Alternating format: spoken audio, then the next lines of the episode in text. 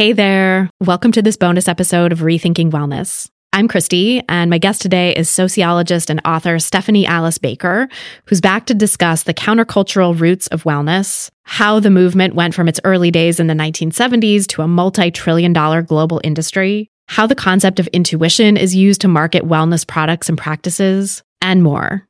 This is a free preview of a longer episode for paid subscribers. To hear the full episode, subscribe at rethinkingwellness.substack.com. That's rethinkingwellness.substack.com. Now, without any further ado, here's my bonus interview with Stephanie Alice Baker.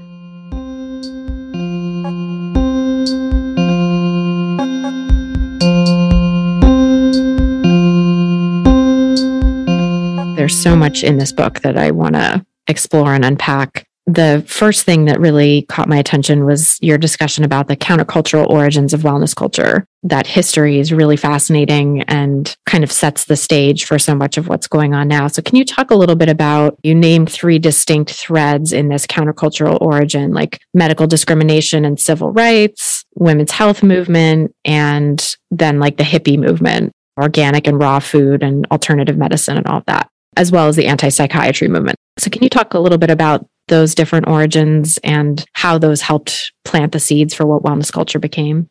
When you look at wellness culture, the concept emerged in the late 50s, initially in an article, subsequently in a book called High Level Wellness, but it was very much left at the conceptual level.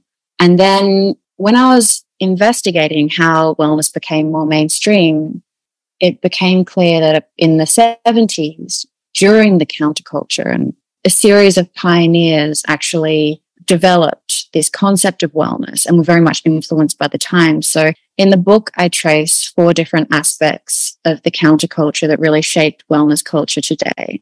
One of them is the civil rights movement. And what's important there is not just the civil rights movement in terms of highlighting racial inequality, although this is part of it, but more broadly in terms of a movement that really challenged authority and really sought to aid marginalized groups. And so, for example, you mentioned the women's movement, and there was a lot of campaigners, uh, including the Black Panthers, who were championing racial equality and very much speaking to the times where there was huge discrimination on the basis of gender and race.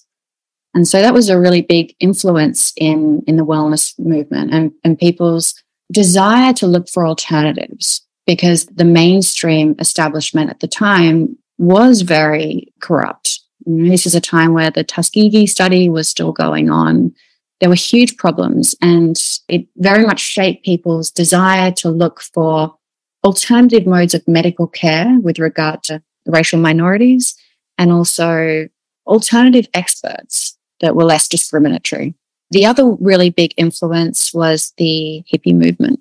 What's important there, again, is that the hippies were also very critical of the post war conformity that many of their parents embodied and aspired to. And the hippies in general rejected the mainstream culture and, and the kind of mass suburbanization and commodification of social life. And so you saw many hippies looking for alternative lifestyles. Many of them went back to the land, living in communes, embodying more of a, a liberal lifestyle. And as you mentioned, there were dietary practices, things like being vegetarian, many desires to experience shared consciousness, and that often took the form of LSD or psychedelics. It very much shaped an interest as well in what we would now term the New Age, because many people who were hippies were interested in Eastern philosophy, kind of symbiosis as well with Western psychology.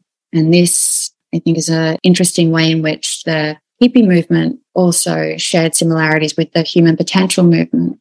Again, that was a, a movement that had earlier roots, but it was really this idea about reaching your full potential and everyone's potential is different, but it's about our journey and our quest in life is to essentially realize who we could be. And of course, that language is very much part of wellness culture today. And I think the, the really good example of that of the time, which is still around, is Esalen, the Esalen Institute that was created in the 60s. still has many lectures that you'd identify as wellness today. And the other one that you mentioned is the anti psychiatry movement. So I think the first thing to say there is it wasn't really a coherent movement. And many of the practitioners that we would describe as part of the movement actually didn't use the term themselves. But it was generally a series of psychiatrists who distanced themselves from the establishment because they rejected the idea that mental illness was something that could be treated like a disease. Of the time as well, they were very much like the women's movement and the civil rights movement more broadly, reacting against what they saw as a very unjust, inhumane system and way of treating people. Obviously, it's very controversial now because there are huge debates over medication and you know, many people criticize the anti-psychiatry movement for issues in terms of not treating people when they need medication. But the point is that it did definitely feed into the wellness movement as we know it because people were looking for other modalities of care and support.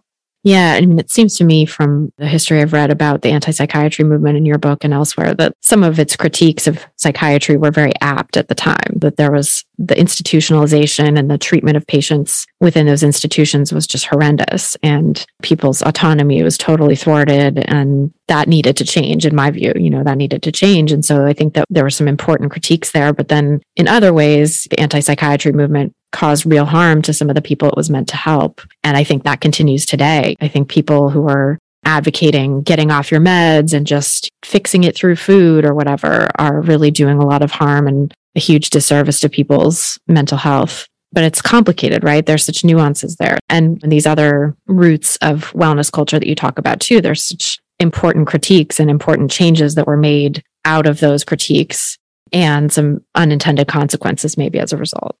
Absolutely. And I think that's, you know, you mentioned the word nuance, and I think that's the key. It's, it is really important to contextualize these movements and to realize that many of them were speaking to injustices and, and real social harms. But as you said, these things can get distorted, and sometimes people with the best intentions actually can also cause harm. So, you know, the wellness movement, I think, is, is very much mm. part of that.